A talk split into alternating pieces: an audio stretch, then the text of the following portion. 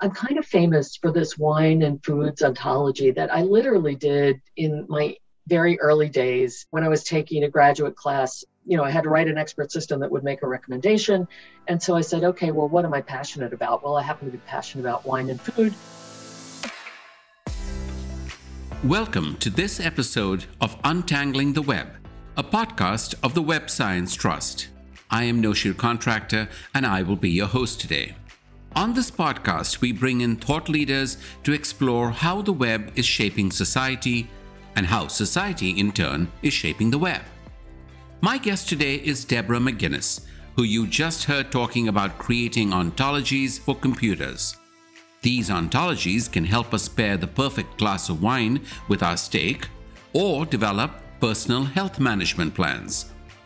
Deborah is the Tetherless World Senior Constellation Chair and Professor of Computer, Cognitive, and Web Sciences at Rensselaer Polytechnic Institute, or RPI, in the United States. She's also the founding director of the Web Science Research Center and is a fellow of the American Association for the Advancement of Science. She's also the recipient of the Robert Engelmore Award from the Association for the Advancement of Artificial Intelligence. Welcome, Deb. Thanks for that wonderful introduction. It's wonderful to be here. So, I have to say that the title of your chair intrigues me. Tell us more about the Tetherless World Constellation. Well, a constellation is a feature that our university president put together Usually, uh, universities have one professor in one area and then don't have overlapping professors. But her idea was to bring together constellations or groups of stars to make significant contributions in carefully chosen areas. So the original plan was for this contribution to be in kind of mobile computing and um, the future of the web. And then we modified that some to be really less about mobility and more about the future of how we work with tetherless communications as well as tethered communications. I typically refer to that as the future of the web. That's a fascinating vision. Yes. One of the reasons I left my position directing the Knowledge Systems Lab at Stanford University was because of the interdisciplinary nature and strengths of RPI. I find that my most fascinating work is at the intersection of communities. And actually, that kind of is a perfect tie in to web science because I don't think I know of any discipline that's more interdisciplinary than web science. That's absolutely where I wanted to go next. Given your interest and skills at being able to navigate interdisciplinary work, You've been one of the pioneers in this area. So take us back a little bit to how you got started in the area of web science. Well, you know, I've been working in knowledge representation and reasoning and the languages and environments to model and reason with knowledge for my entire career. So in the early days, that was languages literally for the semantic web, but it was before we called it the semantic web. So it was languages that let you get to the implicit information from the explicit statements and were computationally amenable to working with computers.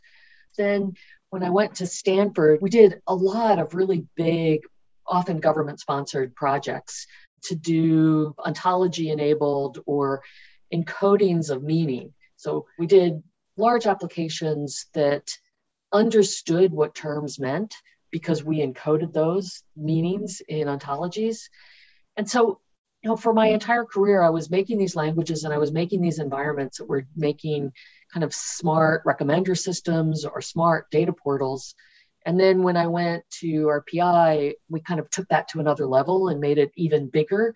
And so when web science was emerging, they needed people who had languages that could not just encode how you're going to write something on a page or how you're going to link one page to another, but actually what those terms in the page mean. And then also, as I mentioned earlier, I'm really just fascinated by interdisciplinary work.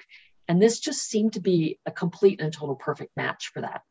So I'm going to take you back and try to help unpack some terms that you use in the context of web science for somebody who may not be familiar. You use the words knowledge representation, language, ontology. By language, you mean computer languages, I guess. Yes, I typically mean languages for computers. We might focus more on markup languages. So, languages that help you annotate terms that you're going to see in a description of something. And that has initially been well, I'm going to write this in red in a particular font. You know, I'm kind of famous for this wine and foods ontology that I literally did in my very early days uh, when I was taking a graduate class. You know, I had to write an expert system that would make a recommendation. And so I said, okay, well, what am I passionate about? Well, I happen to be passionate about wine and food. Later, we called it the semantic sommelier. Someone would say, I'm having steak for dinner. So that we also had some rules in the background that said, with a meat dish without a spicy sauce, we might have a red, full bodied, dry wine. And then once we've got that markup, and I've got, say, Forman Cabernet Sauvignon in my database, and then we can retrieve not just that particular wine, but we can also retrieve the description of the wine. So let's say I'm in a restaurant and they don't have that wine. I can say to the sommelier, well, do you have any other red, full bodied, dry wines? And then they could list off the ones that match that description. And so, in the context of a recommender system for a search, you would say, show me wines that have a certain quality. And if the information about the wine is encoded in a markup language that includes those characteristics, then rather than just search for the word Sauvignon Blanc, you will now be able to get a Sauvignon Blanc recommendation based on certain attributes of the wine that have been encoded into the website. Can you amplify it in a more accessible manner than I just fumbled through that? Oh, well, actually, I thought you did a pretty good job. so I created this wines ontology and this foods ontology. I made it public and I was also very active in the description logic community. And so at the time, anybody who was doing work in description logics always looked around for a way to test their work. So almost everybody who did a thesis in the 80s and 90s, and I think they're still doing it, tests on some version of the wines and foods ontology. And then later, when I was very active in the World Wide Web Consortium's standardization effort to make recommendations for languages for the web for encoding meaning, we also wrote a guide to how to use the language. And we used a version of my wine and foods ontology. That's a great story. I recall you at Web Science summer schools and Web Science workshops uh, for the Web Science conference, uh, talking about these issues and getting excited about it. You mentioned that one of the things that the World Wide Web Consortium has tried to focus on is creating these standards. And the example you gave early on in terms of markup language were things like you know, whether you want something in red, or whether you want a particular kind of font. Those kinds of markup languages are extremely standardized, I would argue, around the world. How do you assess the extent to which ontologies have been standardized and embraced and adopted on the web? You know, that's a really interesting question. To get a very detailed, precise description, that you can really make critical decisions based on, like how you should treat somebody in a healthcare setting, for example, you really better have somebody who understands the domain. So, in, in this case, medicine very well, and understands what the language that you're going to encode that meaning in is capable of doing. And then further, understands what the reasoning systems that are going to use that encoding can do with it. And that's a couple of skills that not everybody has put together. So the ontologies see great success when people really understand what they can do. And then they start to see some disillusionment when people understand how hard it is to get them really well done and very precise. So they've taken off and they've kind of kind of gone through the Gartner trough of disillusionment maybe a couple of times. And the reason I believe they're on the upswing again is because as you know the world knows, machine learning has exploded and the data sets are getting larger and more accessible.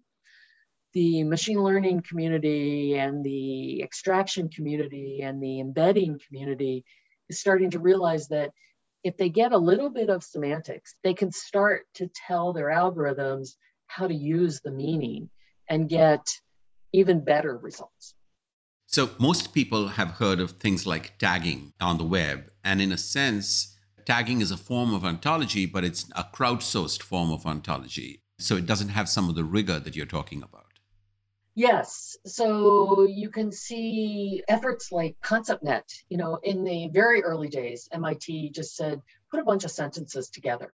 And so those sentences have words in them. And you didn't have the connections between them and you didn't give people information about how to do it.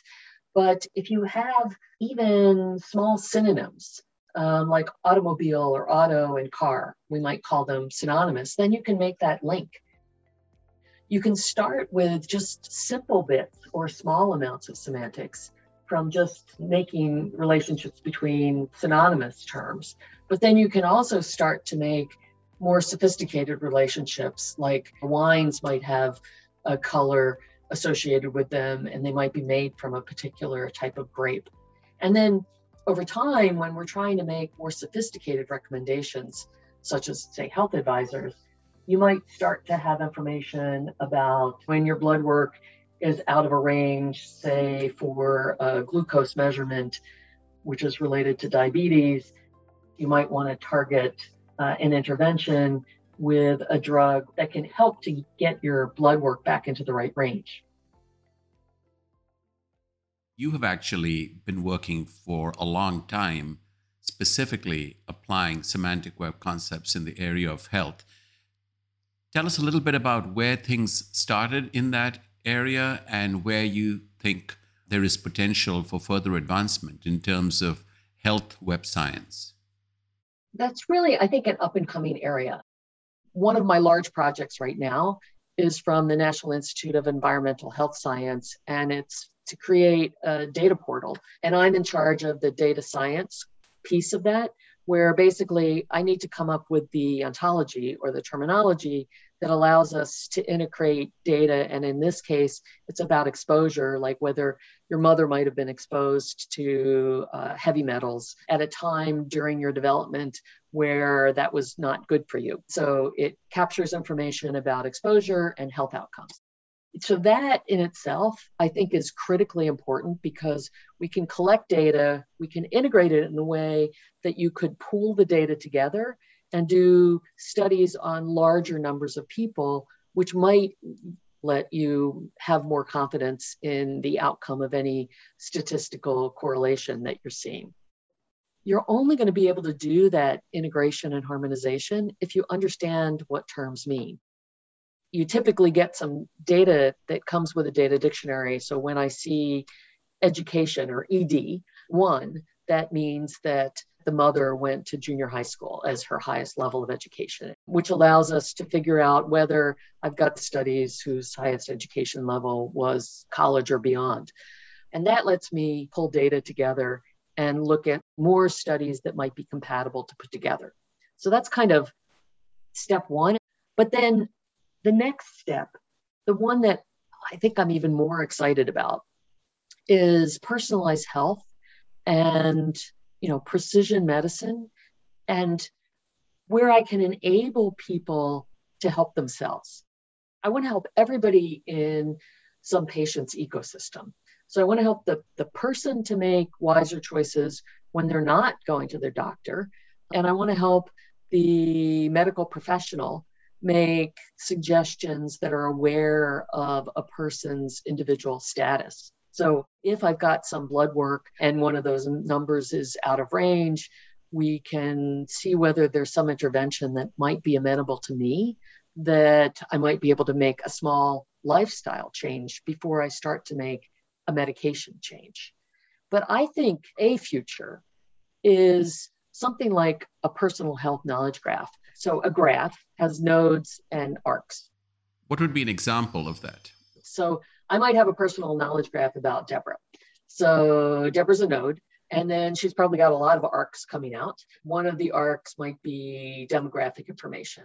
We might have information about my age. We might have information about my location. And so all of those are going to be arcs that are going to have values.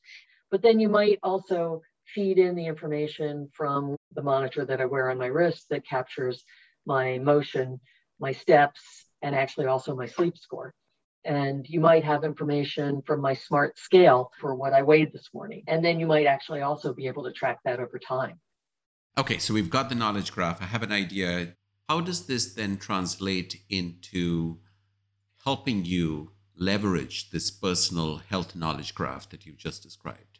Yeah, so I want my personal health knowledge graph appear to be locally available, you know, through probably my smartphone. And maybe I'm allowing it to give alerts. So I could actually also let it give me alerts when I'm near a healthy venue when it's close to the time that I might eat when I'm away from home.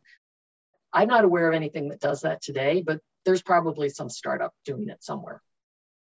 And so, one of the ways it knows whether a place is healthy or not is because they are using an ontology system where they label themselves as, I am healthy.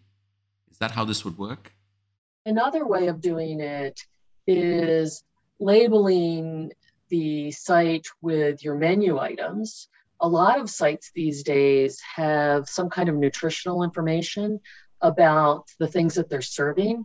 So you could have a query that says, does this restaurant expose that it's got items for sale that fit particular characteristics? So let's say under a certain number of grams of carbohydrates, maybe that have ethnic aspects. You know, maybe I want Indian food that meets those characteristics or something. So it's not just the restaurant says, I put a label of healthy on my restaurant, but they expose information that lets the smart query ask the right kind of questions that are personalized to me.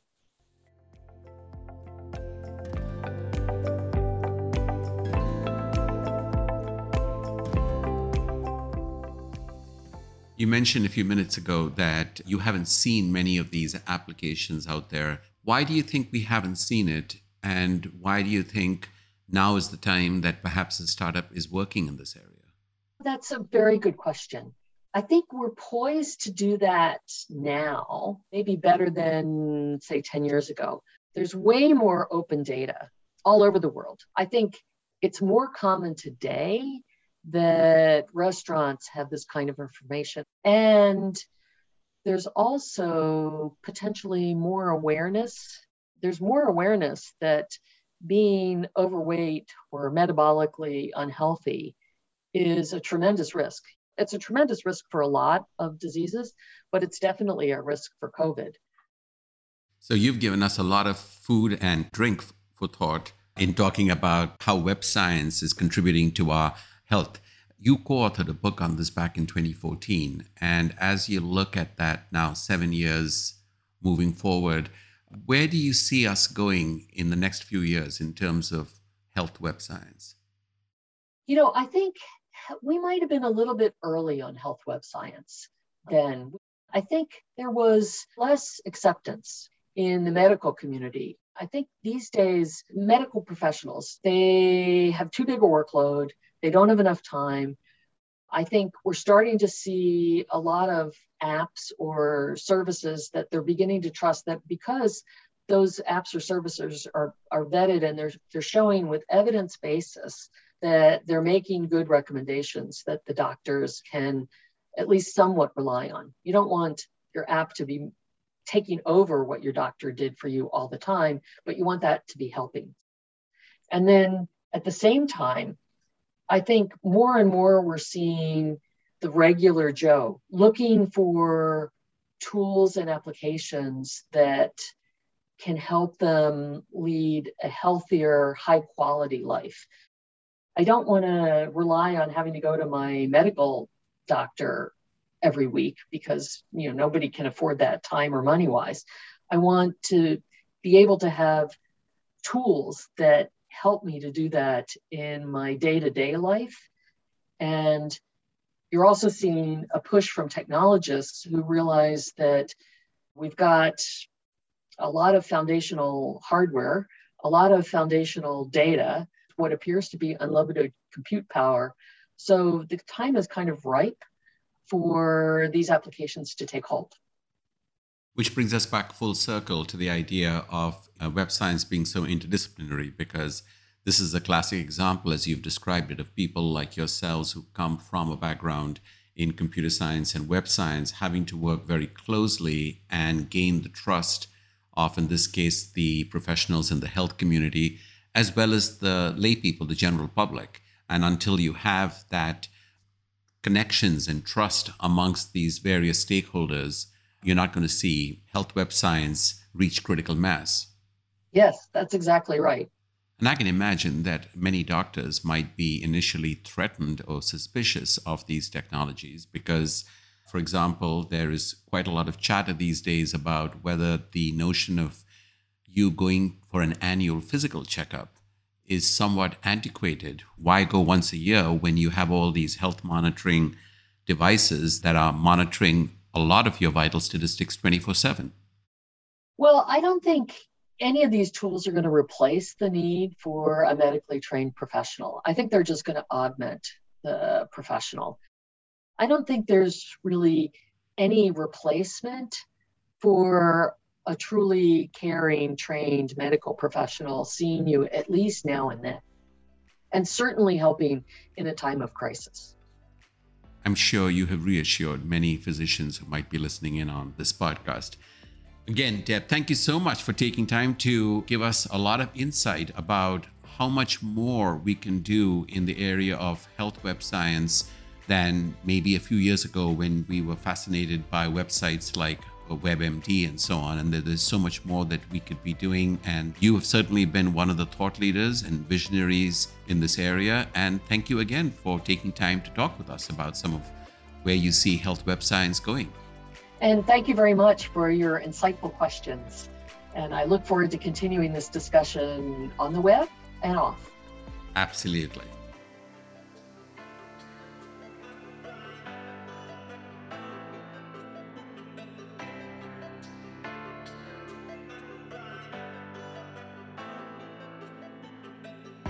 Untangling the Web is a production of the Web Science Trust.